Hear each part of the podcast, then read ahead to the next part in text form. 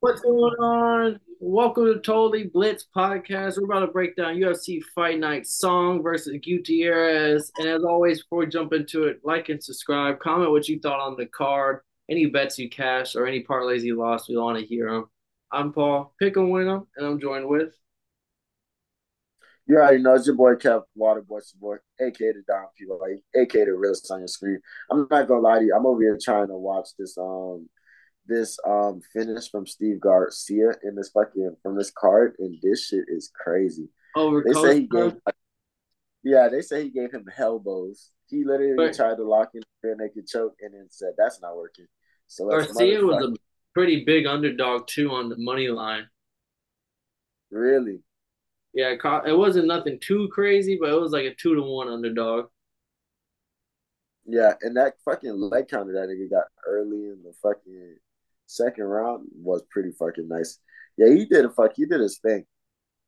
Yeah, the the elbows is how he got the finish. Nah, that shit's fire. But this card, this card as a whole was pretty fucking good. I'm not gonna lie to you. I enjoyed it. No, no, it's saw another like the fight night cards, bro. They're in the apex, smaller ring, tend to get a lot more finishes. Nothing like, you can't really not like that. Hey, did you hear in the main event when um I guess somebody was coming at um Gutierrez and then Gutierrez was like, You won't never come in here or some shit like that. And I was like, Oh, that's how I know y'all in the apex. And I can't hear no can't he hear responded, yeah, that was kind of crazy. And uh, that shit was funny. But it was a fun card. I enjoyed the fuck out of it. I think my favorite um my favorite fight would probably been damn. The co-main with Khalil Rountree was pretty cool because I felt like Anthony Smith could have still won that fight at points of times. But I really like my dog Tatsuro Taira. Yeah, I was gonna bring up him too, bro. Like uh flyweight, they got they they got a lot of young talent, but him coming out of Japan, he's been pro since like 16 years old. Just kind of, he's on a mission. He's still so young. Though I feel like a lot of the fly five weights that are coming up, like Muhammad Mokaev, who he called out in the post fight interview, he's only like 25 years old. Taira is only like 22 years old. Like you got young killers on the rise. No, and flyweight, I'm learning more and more I just like that whole division. I like everybody in that division. Alexander Pantoja, Brandon Moreno, Deiveson Figueroa, Kai Kara-France, like every Muhammad Mokaev. Every time I learn about a new flyweight, I'm loving Manel Kape. Like every time I learn about a new flyweight, I'm just like, oh fuck, these niggas is lit. Yeah, and I mean, Figgie's out of the division now. Technically, you never know. He might, he might make his way his way back. I'm telling you now, he won't do it. Mm. He not coming back. He done. Right. His his his body his body would be so mad at him. like we worked so hard to get out of here. Facts, bro. We was already champion twice. Like you can't fuck this. Well, yeah, I mean, is my favorite. It might also be a big anime guy here. Kev is too, and just like the, I always fuck the Japan culture and like to see a, like a Japanese star on the rise. Like UFC, correct me if I'm wrong. I don't think they had a Japanese champion yet. Pride back in the day probably had plenty, but I don't think UFC has yet to crown himself a Japanese champion. I mean, John, Song is Chinese champion, uh, but no, no Japanese yet. And I think Taira, especially the flyweights, because it's rare if you get a big Japanese dude. So like flyweight could be the division where they can really like in boxing, they dominate them lower divisions. We we could see the surgeons here. Hell yeah. And then on from one fight to another, we had the middleweights going at it. Uh, Iron Turtle came in as the favorite, but he ends up losing a split decision to Andre Muniz, which is a fight which I wish I would have bet on because I forgot who Andre Muniz was until the fight started. And I remember that he was the killer until he ran into Brendan Allen and got submitted. But Brendan Allen is probably up working his way into a title shot. He's working hard at it right now. He's he fucking killing people left and right. But before that, he was on like a 14 fight win streak, and he was an underdog to the Iron Turtle here.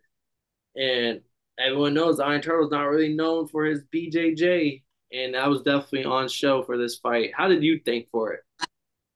Man, the streets love the Iron Turtle because I always forget who he is until I see him. I'm like, oh, that's blah blah blah. Then I go check Twitter chat. It's insane. Go insane love for Iron Turtle. I mean, I thought the other dude definitely won. I Same. think um Iron Turtle, he looks good. I think he um he just put on an entertaining fight. He showed that he deserves like he just showed that he should continue to get fights in the in uh in the UFC and he'll continue to have a lot of fans and people love him. But yeah, it was a pretty cool fight. I enjoyed it. It was a nice um nice um segue into the main event. It was a nice starter to get everything cracking for what came after after it in the main card. See, I do wish criteria for judging was more certain because I thought he won, but I can understand the argument where he didn't do much damage. But it's like he had damn near 10 minutes of control time in a 15 minute fight. Yeah, on defeat, Iron Turtle was doing more damage, but it was like the majority of the fight, Iron Turtle was trying to fight his way back to his feet. so I can understand where you're like, you didn't do no damage. He, he wanted to fight. I understand that, but it's also like he also got dominated for 10 minutes of a fight. Nah, that is. And then, yeah, that's. And then our next one was the Bantamweighters. Tim Elliott, OG status, getting a nasty arm triangle over Sumudaerji. I mean, Tim Elliott was an underdog. And then come fight night, he was the favorite. A lot of people were back in the old Tim Elliott OG status bro, it's so fun, bro. Like, cause I was watching the fights with my best friend, right, and she doesn't know nothing about MMA. So I'm over here just telling stories about random people, so she can kind of get into it a little bit more. So I'm just like, oh yeah, you see, dude over here, yeah, he he he's he's gone through it. So I'm telling her the story about Tim Elliott and his fiance and his wife and all that shit like that. She's like, oh my gosh, oh he's so hurt. I wonder, like, yeah. And I was like, actually, last time you should have seen what he did, and I'm like, you should have seen what he did to the last dude when it happened. So like when the shit happened, like, so be careful. Like we don't know what's gonna go down. But this man Tim Elliott still probably a little hot, and then he comes in and fucking trucks, runs bro over like a truck. Like it's insane. Like the way that he came in and outclassed him and really made this bitch look fucking easy. I was like, oh, Tim Elliott is a problem right now and it, was supposed to be this card was supposed to take place in China, I believe. It was supposed to be like a big Asian card, hence why there's a lot of Asian fighters. But like Tim Elliott, uh, Andre Muniz, even on the prelims, Kevin Jousset beating Sean Keenan. Uh, there was a lot of fucking under. There was a lot of non-Asian fighters getting their hand raised at the end of fights. The triad want to let the UFC out alive. yeah, yeah, facts but yeah, the Tim Elliott. I mean, I'm always a fan since that story, tragic story. Don't wish that upon anybody, but just know, post that story, bro. Like, you got yourself a, a full fledged. And you have a whole bunch of the guys that are behind you 100 percent now. Oh yeah, one thousand percent. Team Tim Elliott over here.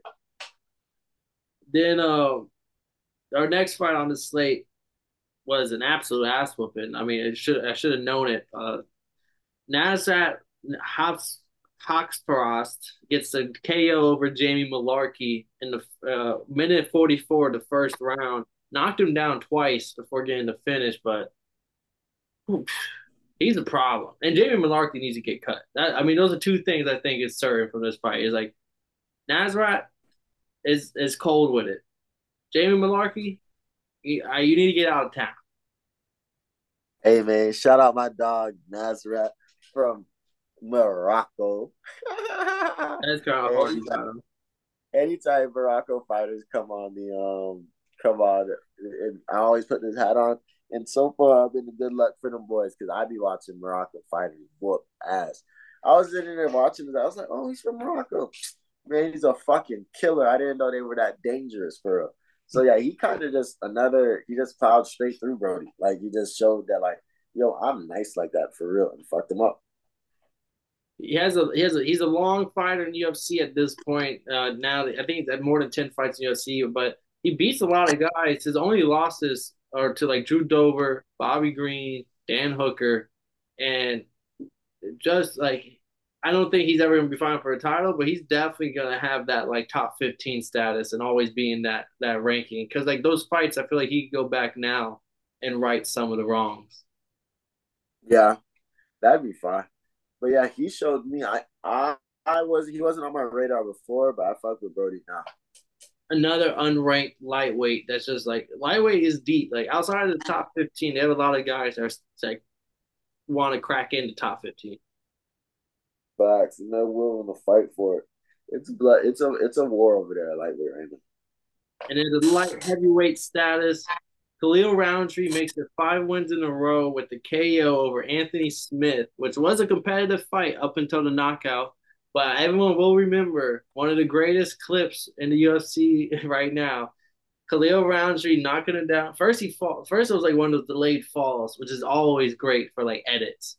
And the delayed fall, and then you get Khalil Rountree, Thor hammer in the sky, looks at the fucking ref like, hey, bro, like, just let me know. And then all of a sudden, fight over. Khalil Rountree hand gets. I mean, I don't think his hand ever went down. He probably kept that bitch up until they raised it. Right, that shit is still up right now. Like still up. This man, this man, Ron Khalil Rountree, literally looked at the ref and said, "Like, yo, Rick, you want to see a dead body?"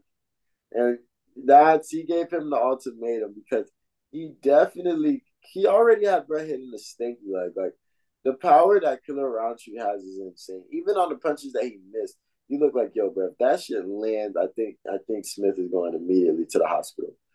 Cause and then they kept bringing up that like Anthony Smith is supposed to be in the booth. He's supposed to be in the booth for the UFC 296 um, with the commentaries and shit like that. So, but they don't think he would have made it if he had took some, of these hits that missed against Khalil Rountree. Like Jon Anik and Ray Longo making jokes about it, but like that shit was real. The power that Khalil Rountree has is um, otherworldly. I think he um can get his skills a little bit sharper because Anthony Smith is not no slouch for sure, but um he can get his skills up like as an MMA fighter as a whole for sure. But if he continues to just that power is there. He reminds me of like the American, the Black American version of Johnny Walker. Yeah, but he's a lot shorter in stature. Like he's like a lot more built, but like the, the amount of dynamite he can create with just like the simplest punch.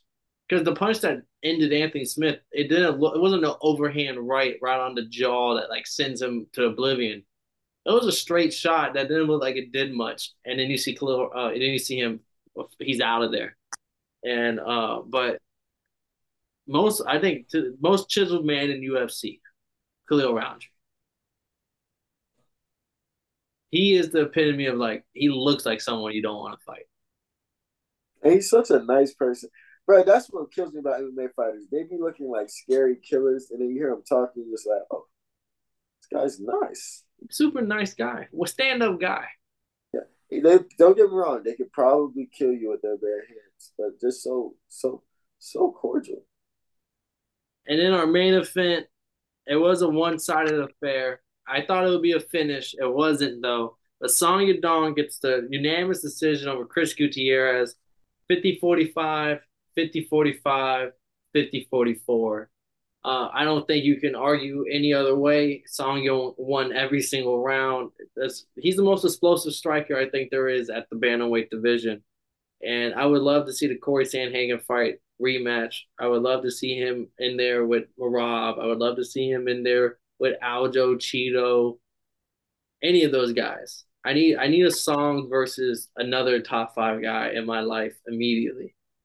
Yeah, I mean that's where it's looking like at this point because he's just gonna continue to stack wins until he challenges for the championship. And like him versus uh, Sugar Sean, the stand up that they would create, magical. Yeah, that's what I'm looking at. But he just keep on winning because that is a pretty, deep division. So Brett just keeps on winning. You just can't deny it. It's gonna get to the point where you just can't deny it. And he's a fan favorite. And he's only 26. Mm, nice. He's the Asian Max Holloway right now. Like he could really come into his own and be like a six year prime. Oh yeah, and the way he wanted came in and won this fight, like I'm, I scored a 50-44. Like he came in and won every round looked good, phenomenal. Yeah, and uh, outside of the people I name, I really don't care about another fight. Like, give me top five or nothing. Shit, give me Yeah, him Biggie. That'd be kind of fun. yeah. But anything else you got on these fights, Kev, um, or any in this fight in particular, or the slate? Nah, I think I figured out my shit. I start. I pull up to the prelims, or like I figured out my schedule. I sit down an hour before the card, before the prelims. I get comfortable, get toasted, eat something, take a nap, wake up in the middle of the prelims, and Ooh, now I'm over the here trying to get yeah, I'm over here trying to get the fuck up. And by the time I get the fuck up, I'm at the last two prelim fights. And then I'm getting now I'm up the fuck up. Got my music playing, the um the vitamins and the herbs and burnt burning during the main card. I think that's what my new finesse is. We'll see how it works. All right, shit. If y'all having trouble yourself, try to try a little play out of Kev's playbook. You know what I'm saying? I gave that one away for free. I'm charging for the next one. But thank y'all for listening. Go down, like, and subscribe. Let us hear what y'all thought of UFC Song versus Gutierrez. It was a it was a Saturday Apex card to say the least. Vegas 83. Vegas 83, and we still got 296 to wrap up the year. For all y'all MMA fans, stay tuned for that. I'm Paul Pick Pickle Winham Concha, and I'm joined with Kevin Waterboy Savoy. And if y'all didn't know, now you know, motherfuckers.